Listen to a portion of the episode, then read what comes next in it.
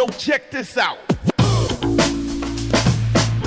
Drôlement bien, c'est le podcast du festival du même nom à Besançon qui met un coup de projecteur sur les personnes qui travaillent dans l'ombre pour que les humoristes soient dans la lumière. Je m'appelle Kevin Razi, bienvenue.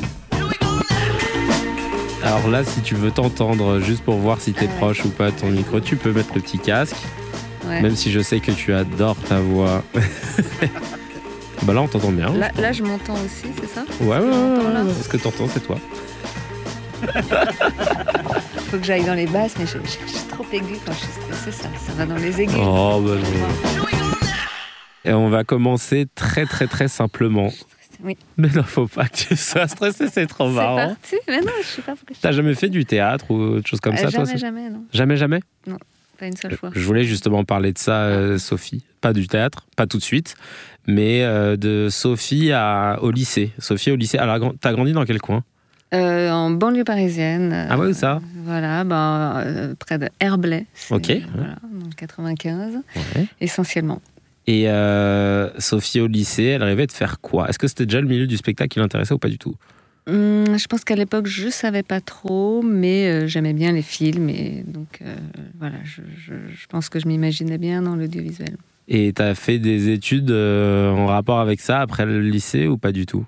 Non, j'ai fait une école de commerce parce que par sécurité, en me disant que Ouais. voilà, je trouverais toujours un boulot. Mais finalement, ça m'a servi par la suite à. Ah bah dans la production, ca- carrément. ouais. Et, et ça a été quoi en fait euh, le premier job dans le milieu du spectacle? Comment tu t'es retrouvé euh? Le premier vrai job, c'est marrant que tu demandes ça parce que c'était justement au lycée où euh, j'avais participé à une campagne de promotion pour le lycée de Cergy-Pontoise. J'étais au lycée de Cergy-Pontoise.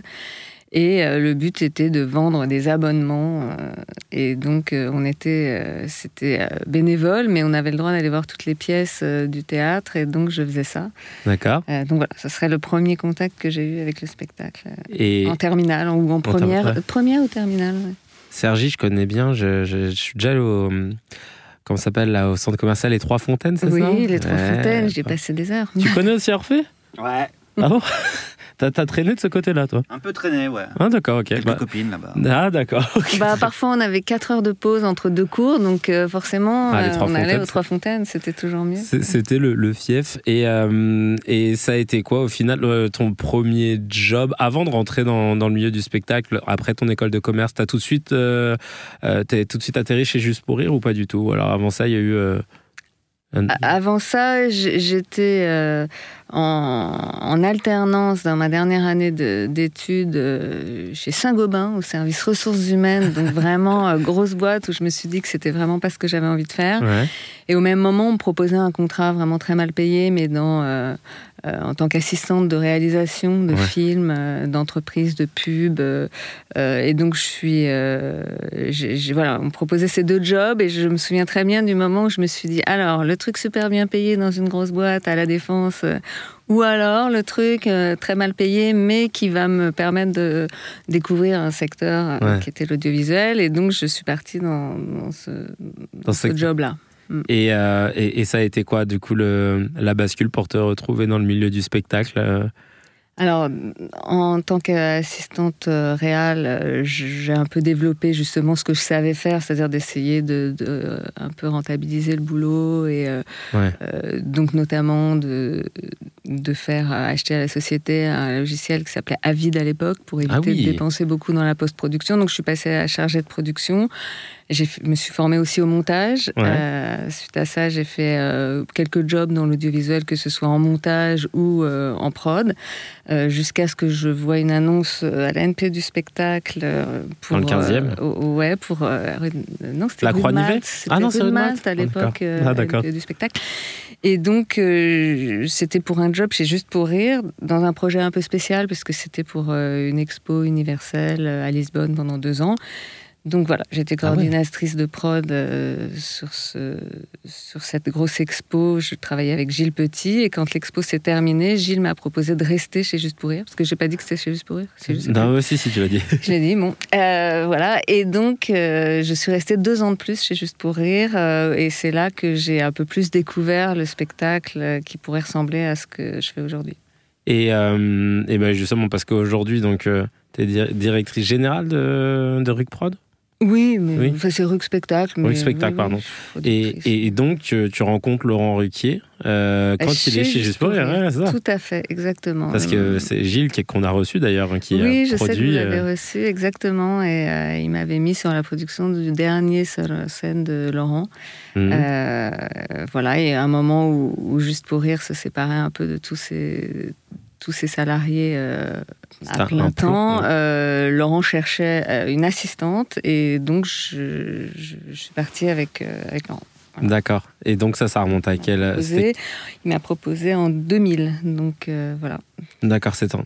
Ah oui, et, et vous avez tout de suite monté RUC Spectacle? Alors non, pendant cinq ans, euh, j'étais vraiment euh, un peu plus sur tous les projets périphériques de Laurent. Mhm. Euh, et c'est seulement au bout de cinq ans qu'il y a eu une opportunité qui s'est présentée que, Laurent produise le spectacle de Marie Laforêt. Mhm. Et à cette occasion, on a monté une petite structure de, pour, produire du spectacle, mais qui n'existait pas encore. D'accord, donc c'est vraiment parti d'une opportunité euh, via l'artiste euh, Marie Laforêt. Euh, tiens, il faudrait qu'on. Ça te dirait. Bah, toi, toi, à ce moment-là, quand il te propose de, de monter sur le, ce bateau de. De, oh, bah, c'était super. Ça. Moi, ça me rappelait ce que je faisais cinq ans auparavant. Et puis, c'était un projet hyper excitant de faire remonter cette femme qui était vraiment une super artiste sur scène. Donc, euh, bon, moi, j'étais plus habituée à l'humour. Là, il a fallu faire vraiment une production musicale. Donc, j'ai encore mm. appris des choses parce qu'il y avait des musiciens. Et ça m'a servi d'ailleurs par la suite quand on a proposé à Michael Gregorio de le produire, puisque lui, il a un spectacle ah bah bah, que tu es venu voir, je crois. Ouais, à la scène euh, musicale, là, on était ensemble avec Gaël qui était là. Oui, donc tu as vu qu'on est quand même loin d'un ah, du stand-up ou de, one, euh, ah, one traditionnel. Quoi. Ah, mais c'était incroyable. Euh, les, les, musiciens, puis même là, quand Enfin bon, je vais pas spoiler parce que j'allais dire, mais en gros, oui, ça, c'est dingue, la scéno et tout, enfin tout, tout était incroyable. Et, et donc, euh, le premier artiste, la première artiste à avoir signé euh, chez, chez Rux, c'est Marie Laforêt. Et la deuxième, du coup, c'est alors après, on a été approché par pas mal de, personnes. Bah, par exemple, Pauline Esther, qui était une chanteuse et euh, qu'on avait un peu, euh, euh, comment dire, craqué sur son album parce que voilà, c'était une artiste assez sympa qui avait écrit un, album très joyeux et mhm. donc on l'a accompagnée un petit peu. Véronique Rivière aussi, qui était mhm. des, des, chanteuses que Laurent aimait beaucoup. et voilà, mais ça, ça a été juste le temps d'une saison. Euh, ensuite, on a commencé à développer des artistes comme Michael Gregorio, qui a été vraiment le premier dont on s'est occupé. Euh, euh, bah, dont on s'occupe encore aujourd'hui. Donc c'était en 2006. ah ouais, c'est incroyable. Dans, bientôt 20 ans. Si ça. C'est ça. c'est dingue. Et ça a commencé quand les pièces de théâtre de Laurent c'était en parallèle ou alors ça Alors Laurent, euh, justement, euh, on n'a jamais produit ses pièces parce que ah. euh, voilà, il voulait pas mélanger le rôle de producteur et d'auteur. il se trouve que là, il a un projet un peu particulier qui s'appelle La Joconde parle enfin, qui est une pièce euh, euh, pour une femme seule, une comédienne qui s'appelle Karina Marimont et qu'on va monter là en février au théâtre de l'œuvre. Mhm. Mais ça sera vraiment la première fois qu'on montera une pièce écrite par Laurent. Ah, c'est dingue Jusqu'à présent, il était, euh, il ah, était produit par d'autres productions. Bah, au départ, juste pour rire, puis après, d'autres producteurs. Et, et, au final, c'est vrai qu'il y, a toujours eu tout un des petits principes comme ça. Euh, par exemple, quand on était au téléphone, je crois qu'on on en avait parlé, euh, produire des humoristes dont on ne demande qu'à en rire, euh, par exemple, ça, il ne voulait pas. non, c'était une petite règle déontologique que Laurent s'était fixée à lui-même parce qu'on aurait très bien pu et puis il y en avait des, bah des, très intéressants. Moi, j'ai même, parfois, je me suis dit, ah, ça, j'aurais bien aimé produire bah certains artistes. Et euh, non, non, mais on l'a pas fait parce que c'était. Euh, puis de toute façon, on n'a jamais produit beaucoup d'artistes euh, à la fois. Hmm. C'est-à-dire qu'au début, il y a eu que Michael Gregorio pendant 2-3 ans, hmm. puis après Gaspard Proust pendant à nouveau 2-3 ans, que deux, puis euh, Vincent de Dienne, à nouveau au bout de deux, trois ans. On n'a jamais souhaité, euh, euh, malgré pas mal de, sollicitations. de, sollicitations, on n'a jamais souhaité développer trop d'artistes en même temps pour avoir le temps de bien le faire.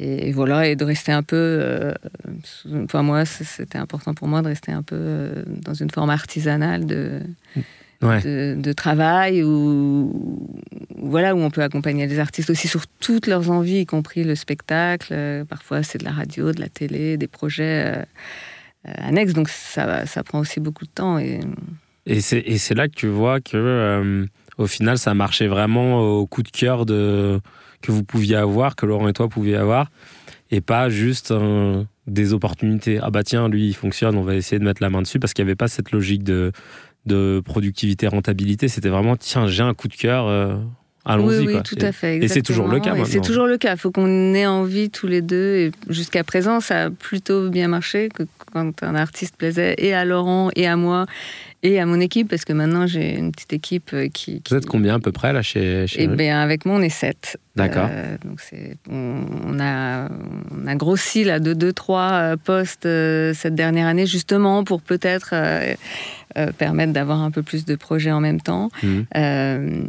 mais voilà, jusqu'à présent, quand on était tous d'accord, c'était un gage qui est, qui, est, du public qui soit aussi intéressé par les, spectacles qu'on produisait. Mais c'est, vrai que j'ai toujours vu, euh, bah, par rapport à ce que vous produisiez avec Ruc, que c'était euh, du coup de cœur que c'était Cali du coup parce que euh, bah, ça t'évite euh, c'est pas comme je le disais juste avant des opportunités où on saute dessus etc et, et ce que j'ai beaucoup apprécié bah, le, court instant où j'ai pu travailler avec Laurent via On demande qu'un rire c'était aussi cette capacité de laisser la chance, euh, ça, je pense que ça, ça correspond bien peut-être euh, cet état d'esprit. Je, dis ça parce qu'en fait, je me rappellerai toujours d'une fois où sur Twitter, euh, j'avais fait un bon passage dans Demande Carrière, j'avais une bonne note, j'étais tout content. Mm-hmm. Et j'avais envoyé un message à Laurent en lui disant, bah là, je viens d'avoir 96 sur 100. Mm-hmm. Est-ce que c'est bon, je peux faire On va se gêner là sur, sur Europe 1 à l'époque?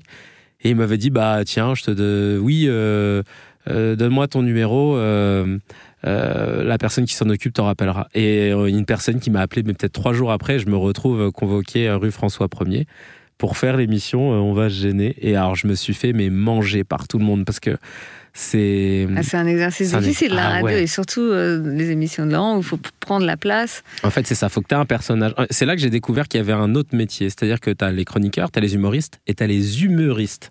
Et eux, c'est vraiment des humoristes. C'est-à-dire que des, c'est des, des, personnes qui ont cette euh, faculté de, faire de l'humeur et de, et de savoir euh, toujours prendre de la place et de jamais te laisser en carafe. Parce que quand Laurent pose un, pose une question, jamais t'entendras euh, autour de la table quelqu'un dire Ah non, je sais pas. C'est toujours non, je sais pas, mais ça me rappelle que moi, quand je suis allé aux Trois Fontaines la dernière fois à Sergi, bah, je suis tombé et, et donc moi j'avais Christine Bravo, il y avait euh, euh, bah, euh Benichou qui était encore vivant à cette époque, et je me suis fait bouffer quoi. Alors dès que j'arrive, t'as Pierre Benichou qui dit c'est un vrai prénom Kevin ou c'est un pseudo? Mais mhm. pourquoi tes parents t'ont appelé Kevin alors? Et là, je me fais, mais je me suis, euh, qu'est-ce que tu veux que je réponde? Il m'avait tué quoi. Et mais j'aime beaucoup ce côté, voilà. Euh, il y a toujours eu ce, rapport très humain de, bah, bah, je, te laisse ton opportunité, etc. Après, j'ai jamais été euh, au-delà de, ça avec avec Laurent.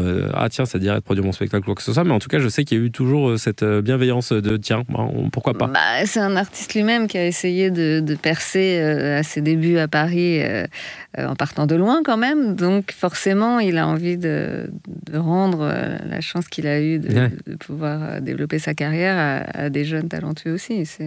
Et, et, comment tu le vois, toi, maintenant, avec le recul que tu as dans ce métier Comment tu le vois, le milieu de l'humour, sur son évolution? Euh, est-ce que, euh, je sais pas, par exemple, euh, souvent c'est le, sujet que j'aborde avec les producteurs et productrices de spectacles, c'est que les artistes ont tendance maintenant à se dire tiens, je pourrais peut-être m'émanciper de ça parce qu'aujourd'hui avec les réseaux sociaux, on peut bypasser certains canaux traditionnels, mais au final c'est un métier aussi de se produire, de diffuser un spectacle, etc.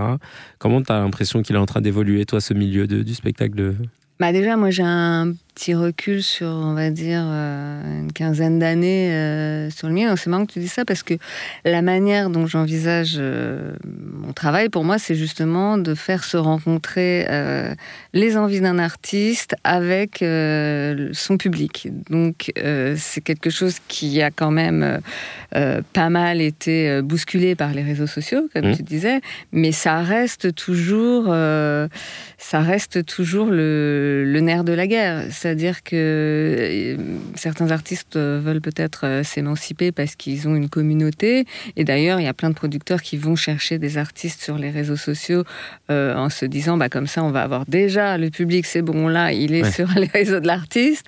mais après, ce qui est parfois euh, compliqué, c'est de euh, d'imaginer euh, ce que le public va avoir envie de, de voir. On a, mhm. on a, déjà constaté que, par exemple, des, des fans de... Bah, je, prends par exemple Vincent Denienne avec ce qu'il faisait dans le quotidien. Mhm. on a pu avoir du public qui venait le voir en salle en imaginant qu'il allait faire la même chose qu'à la télé, alors qu'il avait un spectacle beaucoup plus personnel, très... théâtral, où il, il allait pas pas forcément que à faire des vannes toutes les cinq minutes, même si c'est très drôle. Les spectacles de Vincent sont toujours très drôles. Il y a beaucoup d'émotions, il y a plein de. Euh, oui, mais ça a été le même cas. D'ailleurs, je me souviens de Jonathan Lambert qui faisait ses personnages dans euh, On n'est pas couché à l'époque, et les, euh, avec les perruques, etc. Et quand on allait le voir sur scène, c'était vraiment autre chose. Donc, il suffit pas d'avoir une communauté, il faut aussi, bah, par exemple, par le choix de l'affiche, de la salle, de la stratégie, du nombre de dates qu'on fait dans des salles de telle jauge, etc.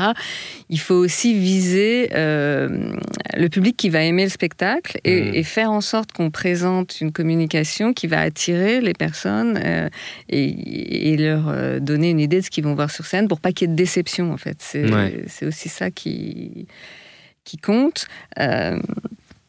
Non, l'évolution, moi, ce que je sais, c'est qu'au début, j'avais l'impression que quand je, voyais quelque chose de drôle, ça voulait dire que c'était drôle. Enfin, c'est comme ça qu'on a toujours euh, euh, aussi choisi l'artiste. Moi, j'ai besoin de, que ça, me plaise, parce que je vais aller voir les spectacles je ne sais combien de fois pendant leur exploitation. J'ai pas envie de m'ennuyer quand je vais y retourner. J'ai envie de mm. pouvoir aller voir. Euh, plein de fois. Là, je me rends compte actuellement que vraiment les formes d'humour se sont euh, beaucoup élargies et qu'il y a des gens qui marchent très très bien et qui, moi, me font pas rire. Enfin, il y a, y a, vraiment euh, un public euh, de. Enfin, l'humour, c'est quand même beaucoup diversifié. Les, artistes vont dans des formes qui peuvent aller jusqu'à la danse, il y a de la vidéo, là où avant c'était quand même un petit peu plus normé. Quand on allait voir un, un one-man show, on savait à peu près ce qu'on allait voir. Maintenant, c'est vrai que les formes sont euh, très variées. Ah, tu trouves pas qu'il y a une uniformisation avec le stand-up, par exemple, ou euh, sur les thèmes abordés, etc., tu vois? Bah, y a oui, il y a aussi euh, beaucoup de, d'artistes qui vont sur les mêmes thèmes et qui parfois utilisent des chemins utilisés par par les autres pour trouver du public. Mais euh, en fait, la vraie différence, et c'est un peu dû, on ne demande qu'à en rire. Euh, je me souviens dans les années bah, vers 2010, euh, vers 2012, il y a quand même eu une explosion du nombre d'humoristes. Et ça. Mm. Voilà, ça, ça, a continué et qu'il y en a de plus en plus aujourd'hui. C'est un problème, tu penses, ça Ou qu'il y en ait plus aujourd'hui ou pas du bah, tout trouvent quand même leur public. C'est pas que c'est un problème, mais que ça, demande quand même pour durer, pour, euh, pour euh, réussir, d'être, euh, bah, d'aller évidemment dans, dans, une forme de qualité de spectacle, de la singularité des artistes est encore plus importante parce que voilà, enfin on a un artiste, enfin il y, y, a des artistes qui, qui je me souviens quand je vais à Avignon par mhm. exemple, il peut m'arriver de voir plusieurs spectacles et, euh, et de sortir en me disant mais euh, c'est lui ou lui qui parlait de ça parce que c'était un peu sur le même thème, il y a les mêmes, euh, parfois même les mêmes vannes quand on voit beaucoup de spectacles.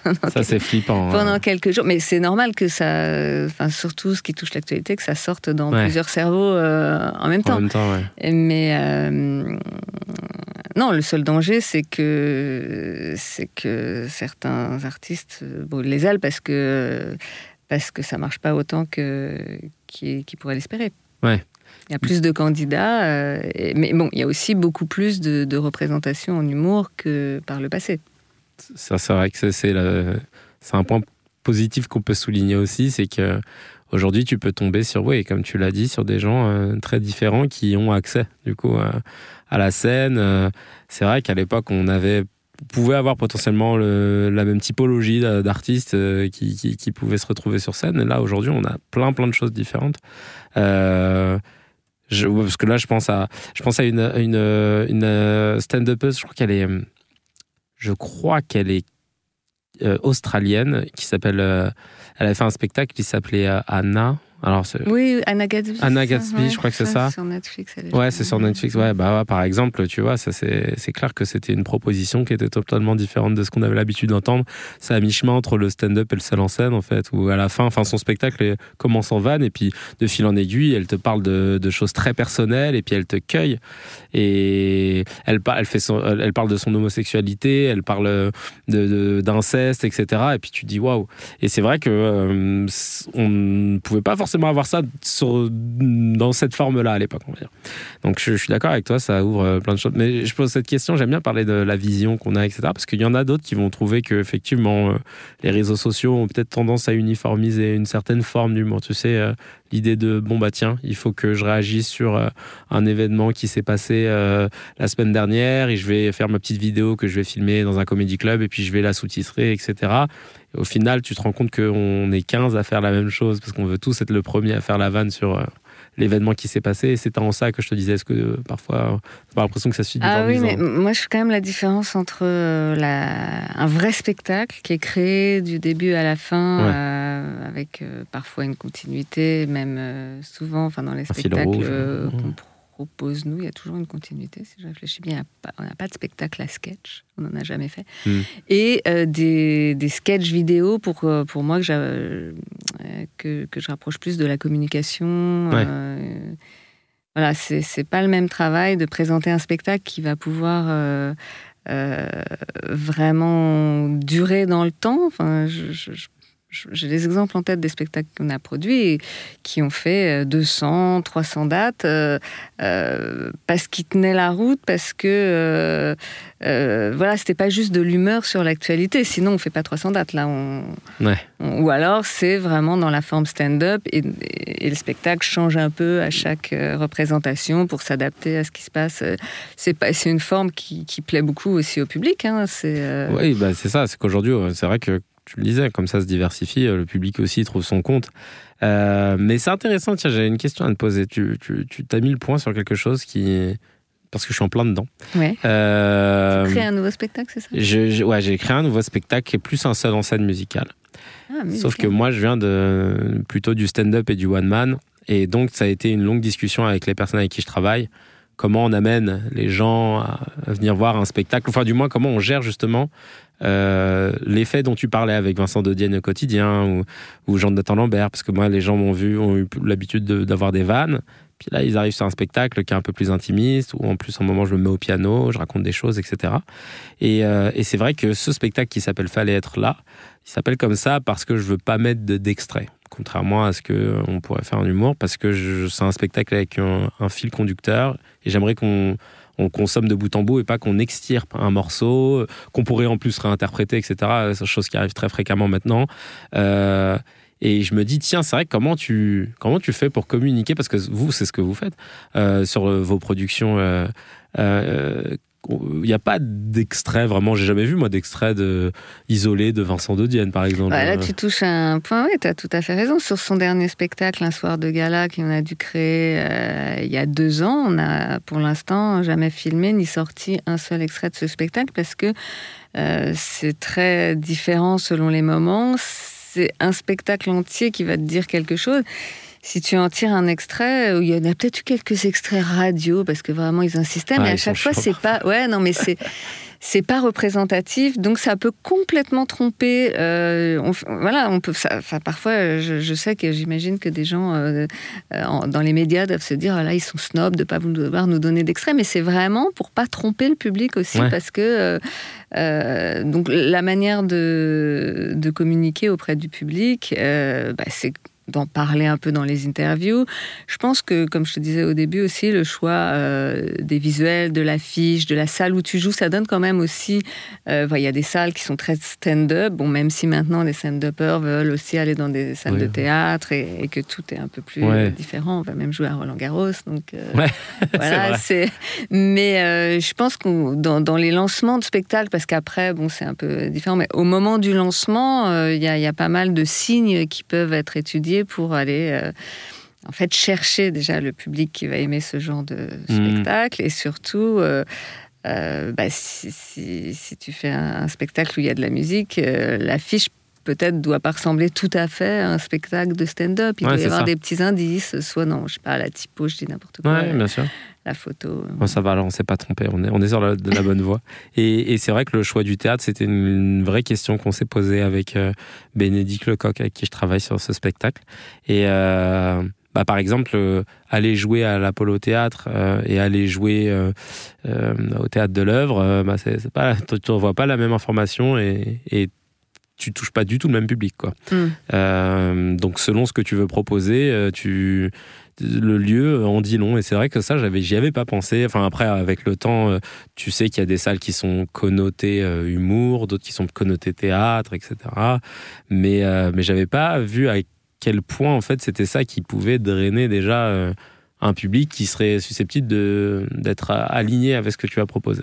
Voilà. Après, une fois que tu as rencontré ton public, euh, je sais que le spectacle de Gaspard Proust, qui avait vraiment démarré en flèche, il a tout de suite été complet dès, dès les premières dates, alors qu'on jouait cinq fois par semaine. Euh, c'était au studio des Champs euh, à l'époque. Une fois que le public avait envie de le voir et que c'était archi plein, après on peut jouer n'importe où. On était au rond-point, à la cigale. Après, ton public te suit où que tu ailles et il s'en fout de la salle aussi. Il faut pas non plus. Euh, voilà, c'est juste peut-être pour les journalistes au départ. Dans qui, se déplacent aussi moins facilement euh, au point virgule que dans des salles où ils sont bien installés. Euh. Bah, je confirme, le point virgule, c'est pas la meilleure. Non, mais tu vois, c'est. pour s'asseoir. Enfin, moi, pour mon 1m86, là, je, je peux pas. Cette salle, j'ai fait l'effort la dernière fois pour Pierre Thévenoud, mais euh, sinon, c'est vrai que j'ai du mal. Et est-ce que tu as. je t'en avais parlé au téléphone avant qu'on se voit aujourd'hui un, temps fort dans, dans, ta carrière euh, qui, t'a marqué, un moment une histoire qui t'a marqué euh, en tant que personnalité de l'ombre dans ce milieu où tu t'es dit waouh, euh, ça peut être positif, ça peut être aussi pas négatif, mais ça peut être aussi quelque chose de, qui t'a surpris. tu vois, on m'a déjà raconté des trucs comme par exemple des, des, des artistes. Je raconte toujours cette histoire à chaque fois, mais c'est je crois que c'était Bénédicte qui nous racontait qu'elle était chargée de prod à l'époque euh, et qu'un jour on lui dit écoute, il y a un artiste qui est parti en tournée. Mais en partant en tournée, il a fermé la porte de chez lui et il avait oublié qu'il y avait une, euh, fille qui était dans son appartement et il l'a enfermée. Et on lui dit bah vas-y, il faut que tu te débrouilles, il faut la sortir de là. donc elle se retrouve, elle fait bah, tu veux que je fasse quoi? Bref, parfois on se retrouve un peu dans des situations improbables. Ou alors ça peut être aussi, je sais pas, la première fois que T'as as produit un Olympia ou autre alors, c'est marrant parce qu'il y a eu des histoires de clés, de chats coincés, de tout ça. Ah mais euh, quand tu m'as parlé de, ça, ce qui m'est venu en fait le, en, premier, et ça, ça, va en fait dans la continuité de notre discussion sur la rencontre entre un public et euh, un artiste et son public. Euh, je pense que c'est quand Michael Gregorio a fait la première partie de Céline Dion. Et je me souviens que euh, bah, à l'époque, on jouait, euh, je sais plus, c'était à l'Européen, donc euh, tu vois, petite salle où il avait ses quatre musiciens quand même, parce qu'il était ah parti déjà dès le départ avec un, un show assez important. Et que là, Céline Dion, qui faisait une scène centrale, voulait euh, un imitateur en première partie. Mhm. Et je me souviens de Bercy, où, euh, où Michael allait monter pour la première fois, donc sans ses musiciens, avec juste de la vidéo, en mhm. scène centrale, avec tout Bercy autour de lui. Donc c'était la première de Céline Dion, autant dire qu'il y avait du monde dans la salle, euh, je sais plus, 16 000 personnes, je crois, à peu près.